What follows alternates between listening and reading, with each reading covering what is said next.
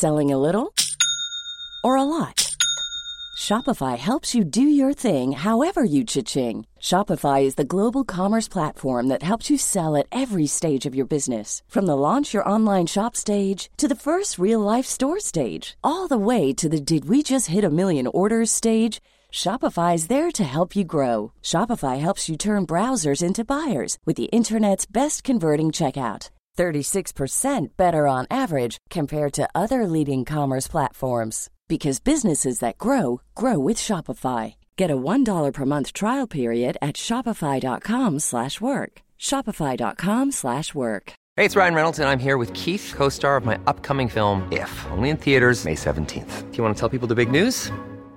All right, I'll do it. Sign up now and you'll get unlimited for $15 a month in six months of Paramount Plus Essential Plan on us. Mintmobile.com slash switch. Upfront payment of $45 equivalent to $15 per month. Unlimited over 40 gigabytes per month. Face lower speeds. Videos at 480p. Active Mint customers by 531.24 get six months of Paramount Plus Essential Plan. Auto renews after six months. Offer ends May 31st, 2024. Separate Paramount Plus registration required. Terms and conditions apply if rated PG. Ready to pop the question? The jewelers at BlueNile.com have got sparkle down to a science with beautiful lab-grown diamonds worthy of your most brilliant moments. Their lab-grown diamonds are independently graded and guaranteed identical to natural diamonds, and they're ready to ship to your door. Go to BlueNile.com and use promo code LISTEN to get $50 off your purchase of $500 or more. That's code LISTEN at BlueNile.com for $50 off. BlueNile.com code LISTEN.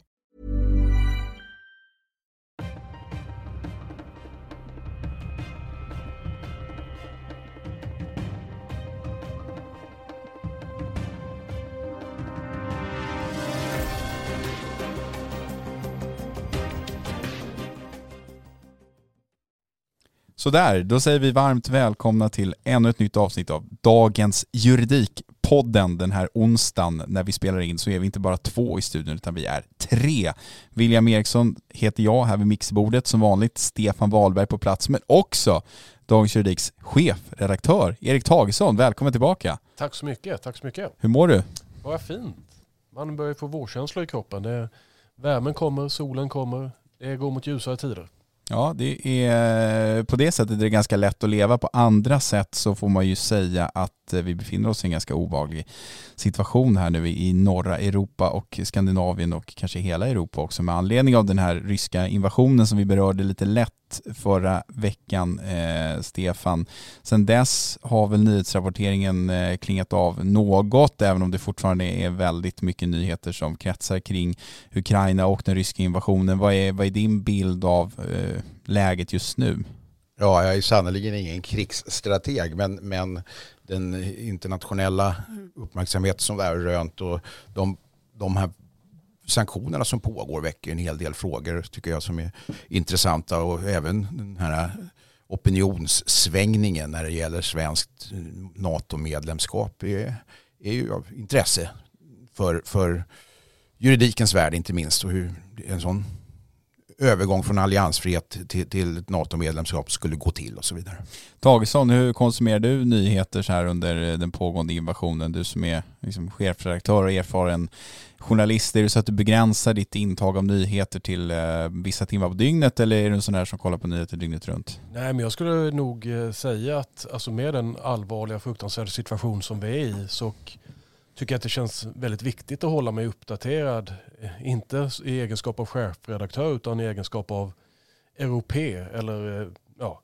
Och jag tittar, har nyhetssändningar på eh, i princip från att jag går upp på morgonen så slår jag på och följer tv-sändningar och när svensk media inte sänder längre så får det bli CNN eller BBC eller något annat. Också övergivit radions P3 helt och hållet för att istället går till lite mognare hållet P1 där jag tycker att man får väldigt bra analyser.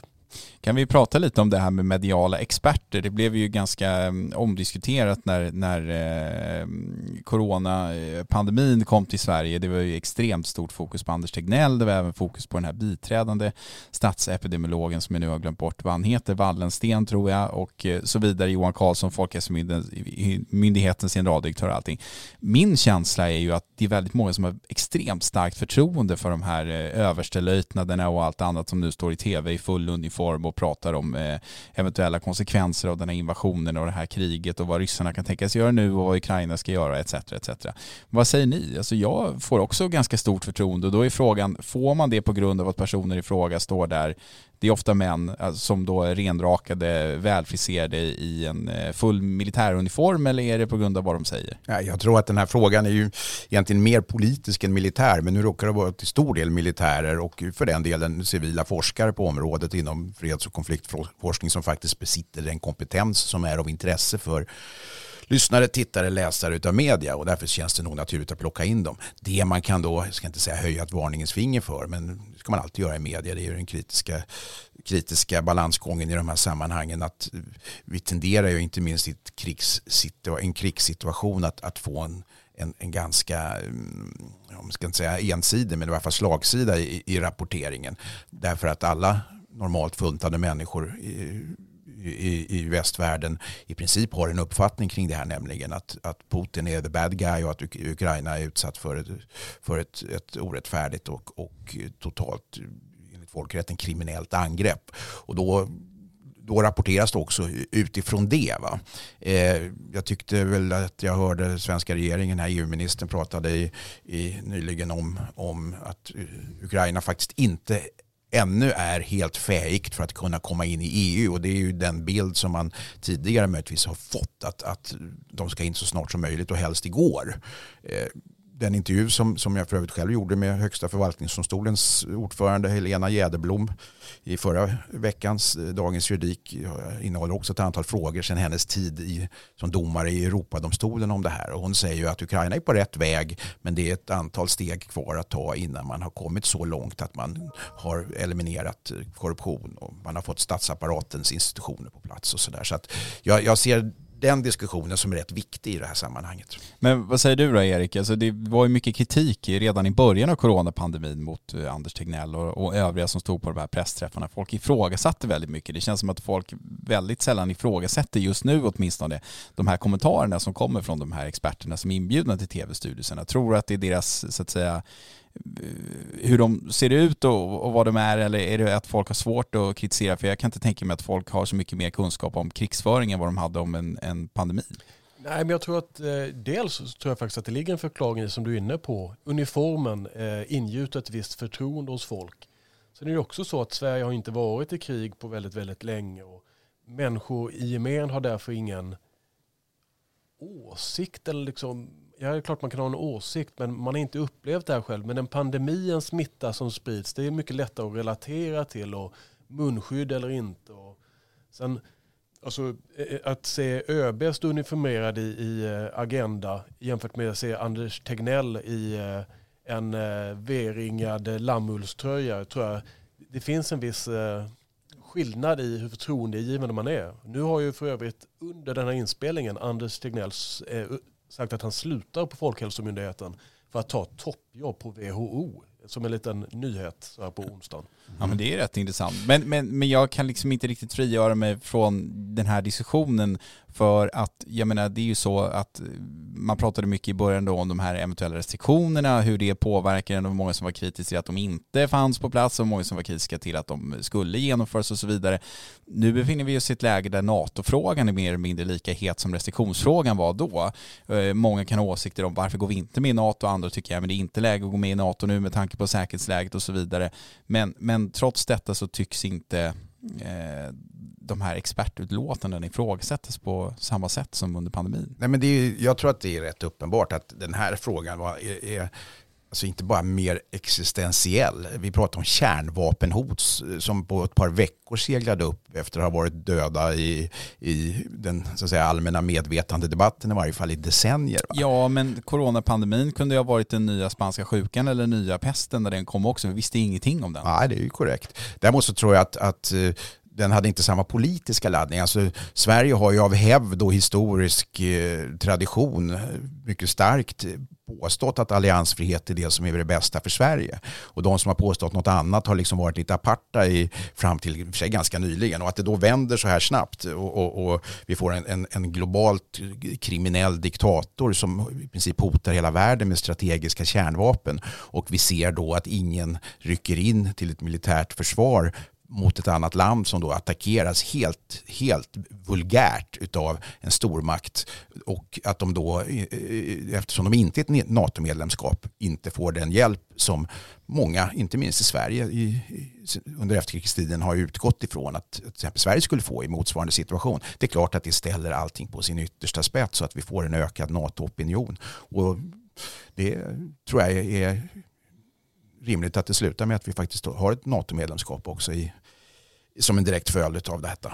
Erik, bara som en sista kommentar, kan man säga någonting om eh, juridiska i det hela? Finns det några juridiska frågor kring eh, den här invasionen på något sätt som är intressanta? Ja, att ta det helt kort eh, blir inte så Nej, lätt. men det, det är klart nämn att det finns... någonting som är juridiskt intressant med hela den här konflikten. Jo, men det finns ju massor såklart med, med liksom brott mot folkrätten och vilka möjligheter finns det att ställa en diktator som Putin till svars för det här? Ja, väldigt begränsade så länge kriget pågår, så länge han befinner sig i Ryssland, så länge han är president. Och det är såklart väldigt komplext. Eh, det finns ju anledningar till att det är så, men när det kommer till sin spets vid en sån här aggression, en invasion, eh, så eh, kan man ju se att, eller tycka att det finns brister juridiskt i möjligheten att lagföra en person som Putin. Ja, vi får anledning att återkomma till det här. Vi bevakar ju på Dagens Juridik ständigt eh, den här pågående eh, invasionen och det här kriget både på näringslivssidan och inom juridiken. Men för den här gången så lämnar vi Ukraina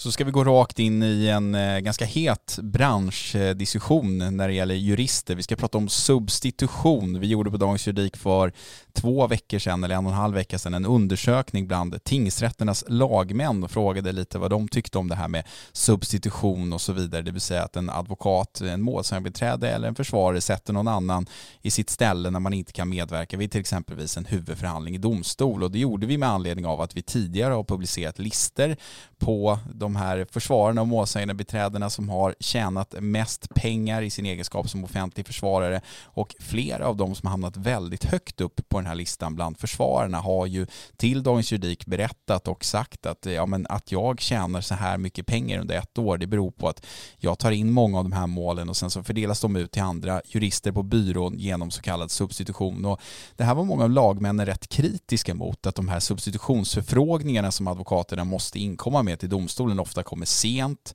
eh, så att domstolen hamnar i en situation där man mer eller mindre är tvingad att bevilja den här substitutionen för att inte behöva ställa in rättegången. Lagmännen var också i vissa fall kritiska till att alldeles för många advokater tar på sig för många uppdrag som de redan på förhand vet att de inte kommer kunna fullfölja och därför kommer behöva substituera.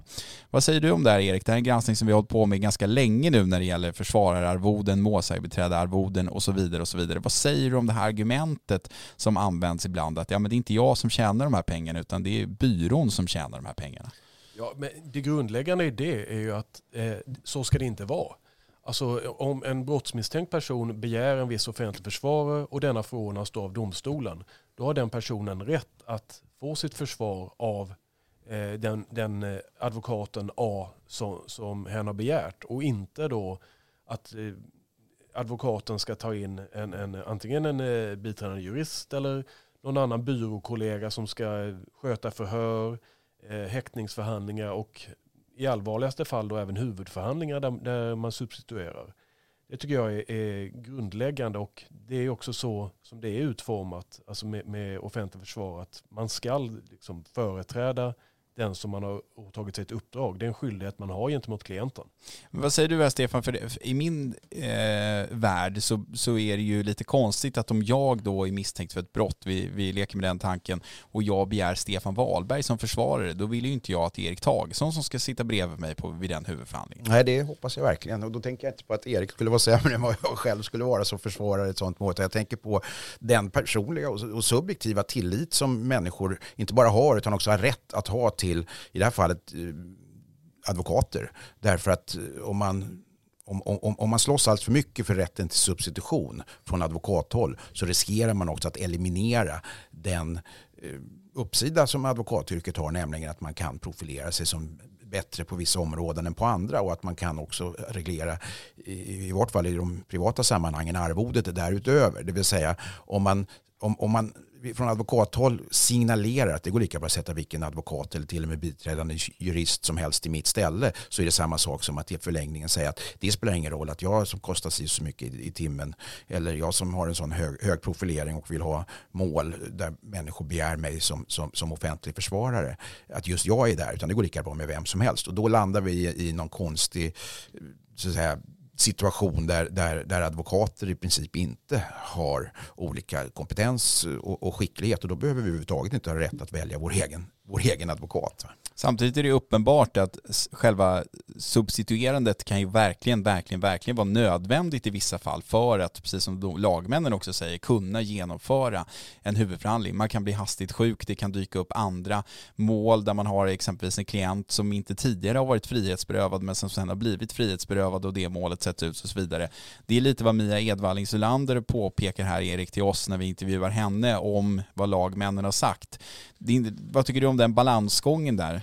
Ja, men eh, det är ju en balansgång som också handlar om att, eh, eh, alltså som Mia säger, att det här ska inte användas som, som en affärsidé utan det ska vara i undantagsfall. Och det ställer ju också, gör det ju intressant med tanke på vad lagmännen svarar. För det är ju faktiskt, domstolen måste ju alltid godkänna en substitution. Och om de då skulle börja begränsa det här och säga att Nej, men det här är inte ett undantagsfall där vi godkänner det.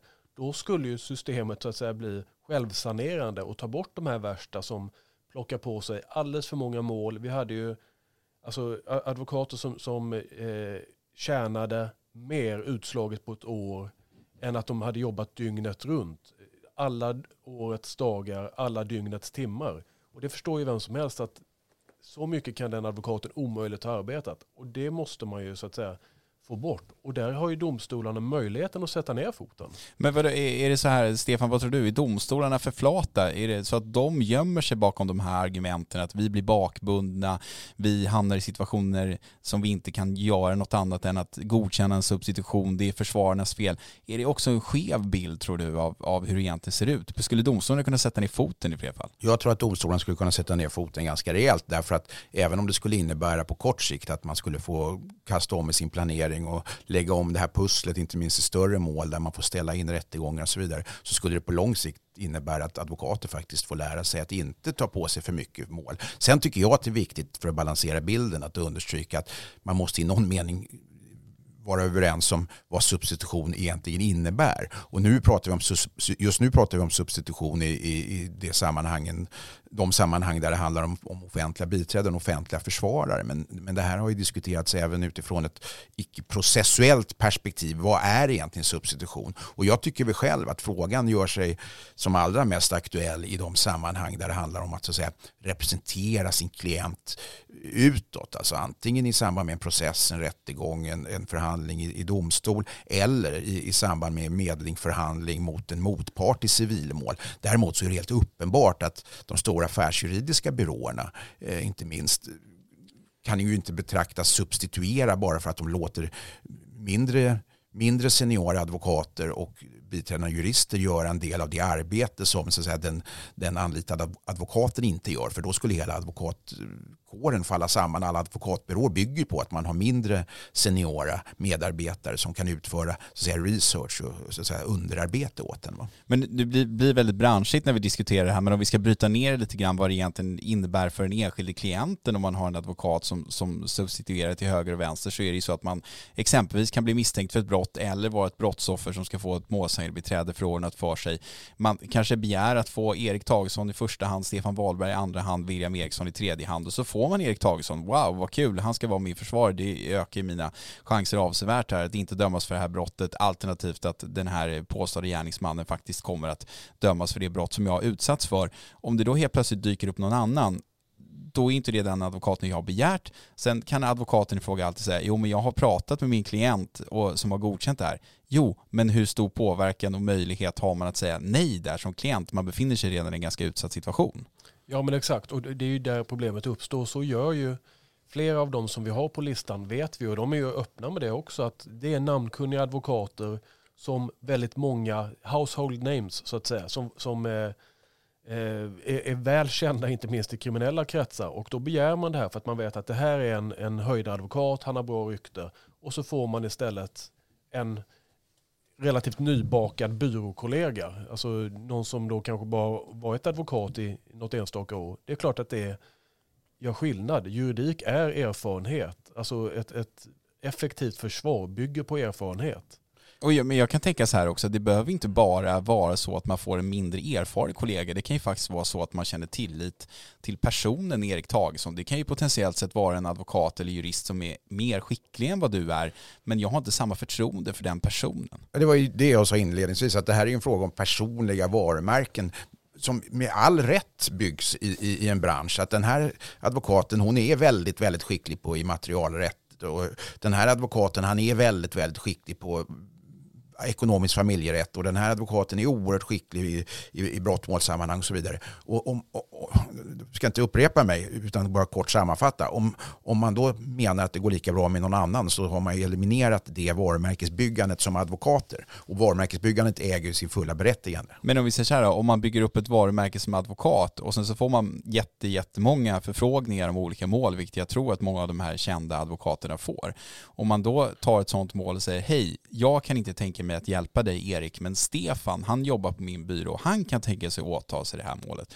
Då befinner vi oss ju på en annan situation som egentligen inte behöver innebära att man så att säga använder sitt varumärke i fel syfte, eller?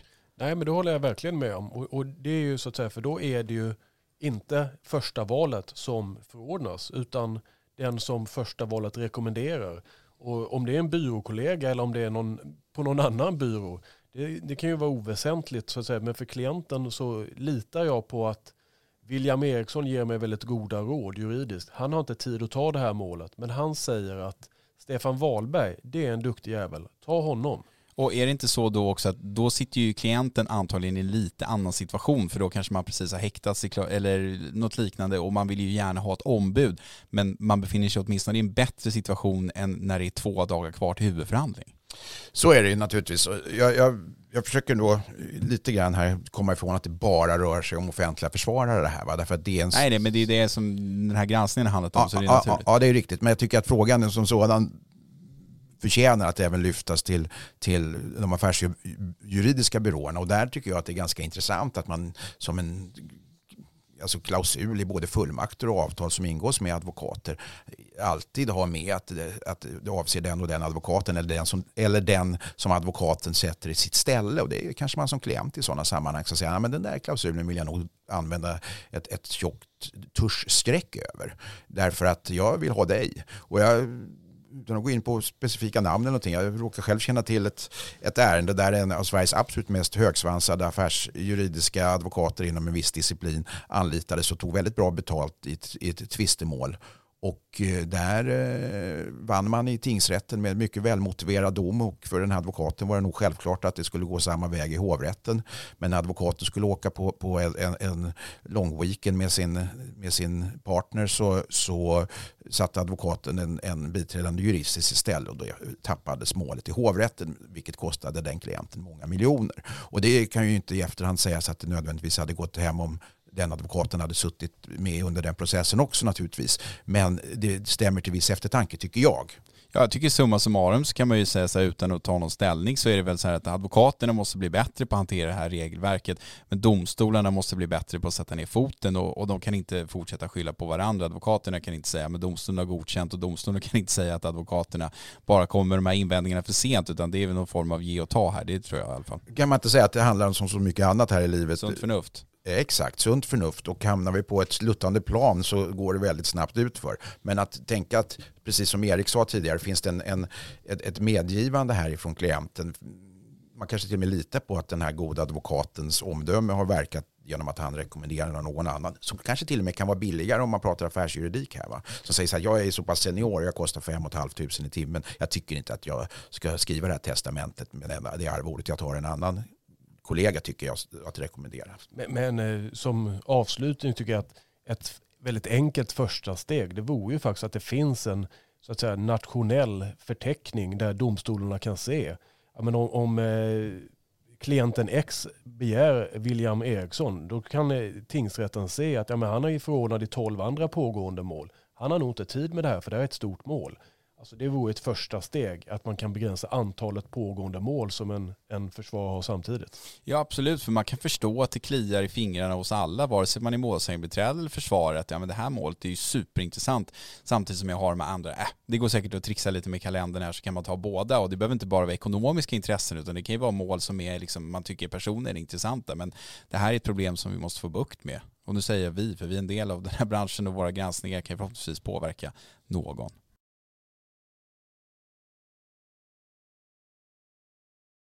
Så ska vi avslutningsvis eh, prata processrätt, vi ska prata mord, vi ska prata livstidsfängelse som har dömts ut trots att det här mordet begicks under en psykos. Det är ett ganska uppmärksammat fall där en 27-årig man döms till livstidsfängelse för ett mord på sin exflickvän i Kristianstad. Och det som egentligen är intressant är att han döms till livstidsfängelse trots att han begick gärningen under psykos med hallucinatoriska inslag.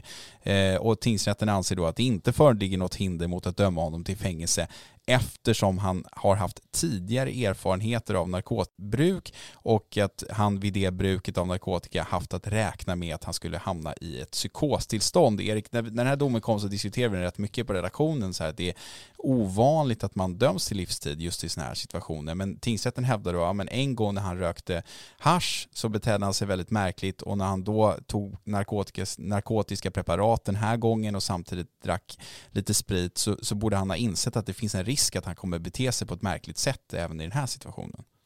Ja, och det var jag lite slarvigt kanske benämner lex Mattias Flink eh, där det var en, en liknande situation. Men alltså det är ju intressant. Jag är ju förespråkare av att vi inte ska döma faktiskt människor som har begått gärningar som de inte har kunnat styra över till fängelsestraff. Samtidigt som vi då inte kan eh, döma nu friska människor till, till vård. Men, men vad tingsrätten, om man skulle liksom sammanfatta det, det, eh, nyckeln i det här, så är det att de menar att han har inte helt saknat förmåga att inse eh, gärningens innebörd, vad han har gjort. Alltså, han har befunnit sig i en psykos, han har inte kunnat styra sitt handlande. Men det finns det här inte helt saknat förmåga som jag tror är nyckeln till, till den här fällande domen.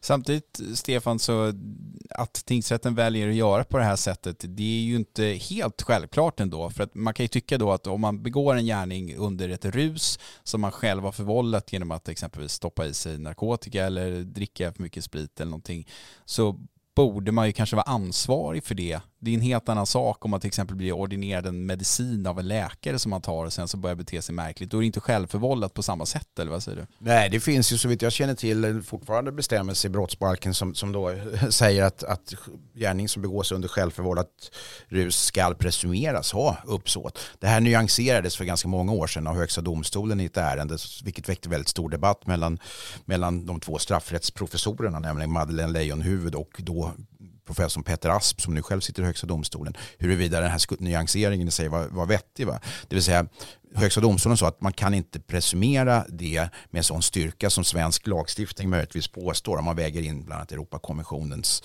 eh, bestämmelser och, och den praxis som finns från Europadomstolen om att man inte ska kunna dömas till fängelse lättvindigt om man då inte har eh, varit medveten om konsekvenserna av sina gärningar.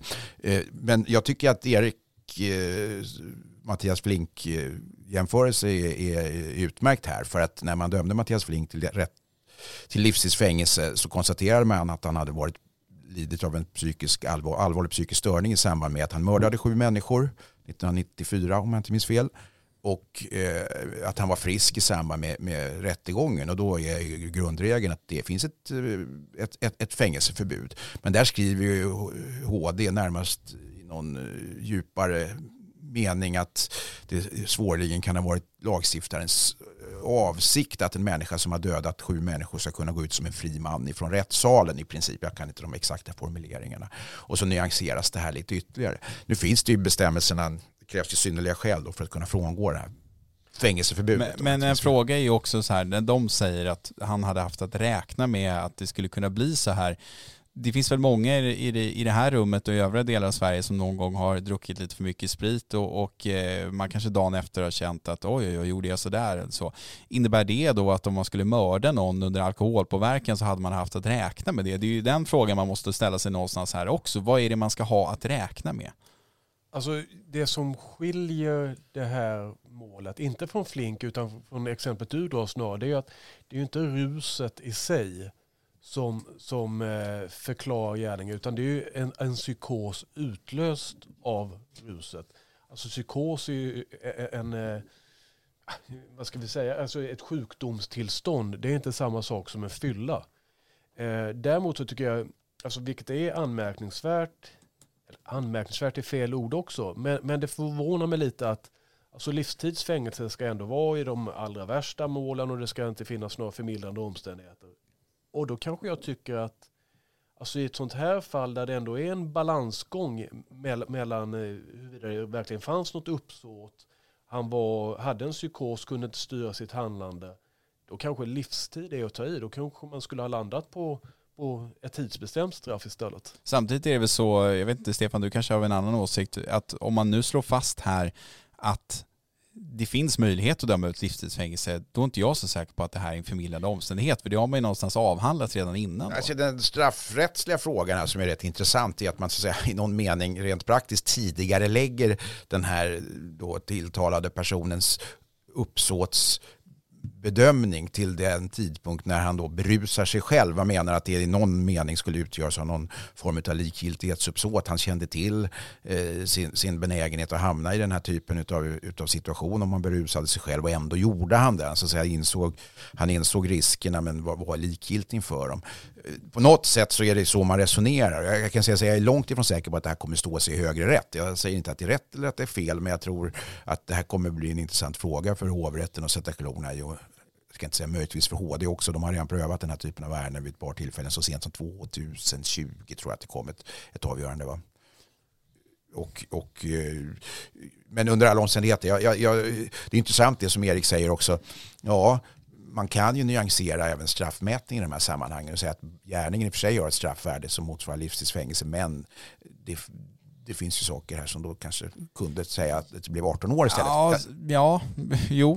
Samtidigt blir det ju konstigt ur ett mål, målsägande perspektiv då om man ska ta, eh, se det här som en förmildrande omständighet om tingsrätten som de gör i den här domen konstaterar att nej, han borde ha känt till här när han tog de här drogerna att när han gjorde det senast så stod han och bankade på en port i 25 minuter och, och liksom fick tvångsomhändertas, då borde han aldrig ha gjort det igen. Alltså det de säger är ju att det blir liksom ett förbud för honom någonsin att eh, bruka droger eller alkohol eh, för att då har han alltid räknat med att han skulle kunna mörda någon. Det finns visserligen ett rätt generellt förbud mot ja, att bruka droger. Okej då, men låt säga, att, det var inte alkohol Låt säga att det hade varit alkohol istället då. Absolut, jag, jag, jag håller med att det är också komplicerat att Alltså, för det är ju vad det betyder. Har man en gång fått en psykos när man har tagit alkohol eller nyttjat alkohol då kan man inte göra det igen. Det, ja, det... Å andra sidan så kan man säga att snacka om eh, förankring i det allmänna rättsmedvetandet, det resonemang du just nu för. För man skulle, man skulle kunna tänka sig att så, så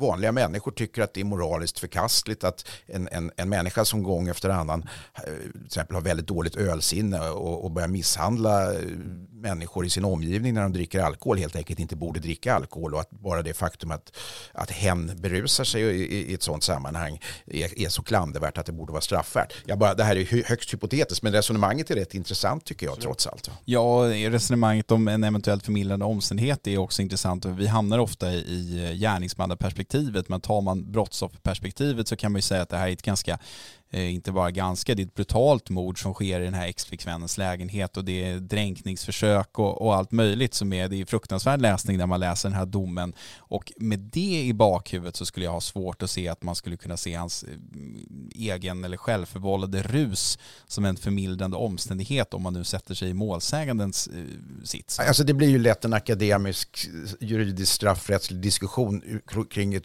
ohyggligt tragiskt och, och, brutalt ärende. Jo, men det måste man kunna ha också. Ja, det måste vi kunna ha. Det är precis det domstolen har här.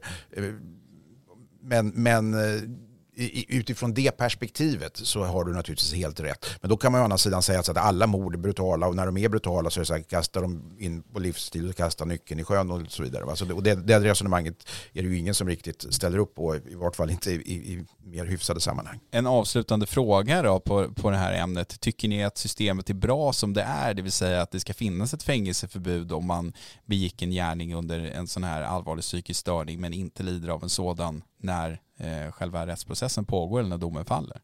Ja, men precis som jag sa inledningsvis så, så eh, förespråkar jag ändå att vi kan inte låsa in människor i fängelse för gärningar som de har begått men inte kunnat styra över. Alltså om man lider av en allvarlig psykisk sjukdom och gör något eh, på grund av sin sjukdom. Det är inte samma sak som ett självförvållat rus. Men i så fall så ska vi ha ett fängelseförbud, det tycker jag. Stefan?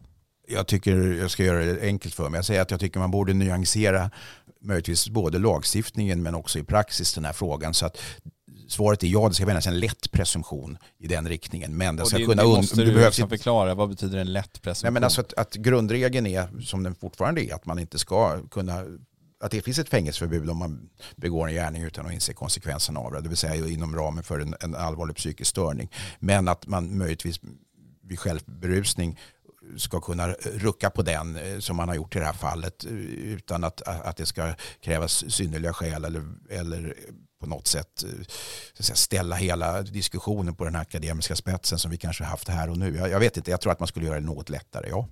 Jag kan, om jag då återigen ska ta målsägande så jag, jag delar er uppfattning i stort just med det här att det blir lite konstigt och, och eh, låsa in någon som inte kan ansvara för sina egna handlingar. Samtidigt måste det vara fruktansvärt att sitta som målsägande i ett sånt mål. Och lite som du sa innan Stefan, att en, en sån person ska gå ut som en fri man från, från rättssalen när domen avkunnas och inte på något sätt ansvara för de här handlingarna som har gjort sig skyldig till. Det, det har jag lite svårt att förlika mig med faktiskt. Ja, eh, det håller jag förvisso med om. Men det ska man också komma ihåg att det är ju inte så att, att fängelseförbudet innebär att personer som anses ha begått en gärning under en allvarlig psykisk störning går ut.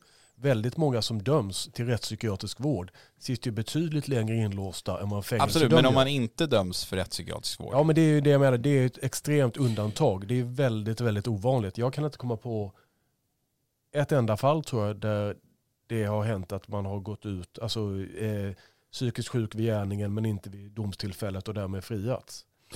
Ja, nej, ja, alltså det finns ju intressanta diskussioner som har med, med alltså, allt från verklig straffrättsvillfarelse till, till, till, bristen på uppsåt även i, i en, eh, Sitt, eh, ta Rödbyfallet som är ett ganska sånt intressant fall där den här eh, mannen till slut, han frias ju tingsrätten för att han ansågs inte ha haft ett uppsåt för att han hade varit så fullständigt upprörd och, och, och, så att han inte kunde inse konsekvenserna av sina handlingar. Och så kommer hovrätten då och säger att ah, riktigt så resonerar vi inte i svensk rätt utan vi, vi, vi eh, säger att eh, det var så förmildrande att vi lämnar en stark strafflindring eller till och med en, en eh, påföljdseftergift. Va? Så, så låg man ju upp det där. Men det är ju intressant därför att jag, jag har själv hört människor berättar när de har suttit eh, unga tingsnotarier i mordrättegångar.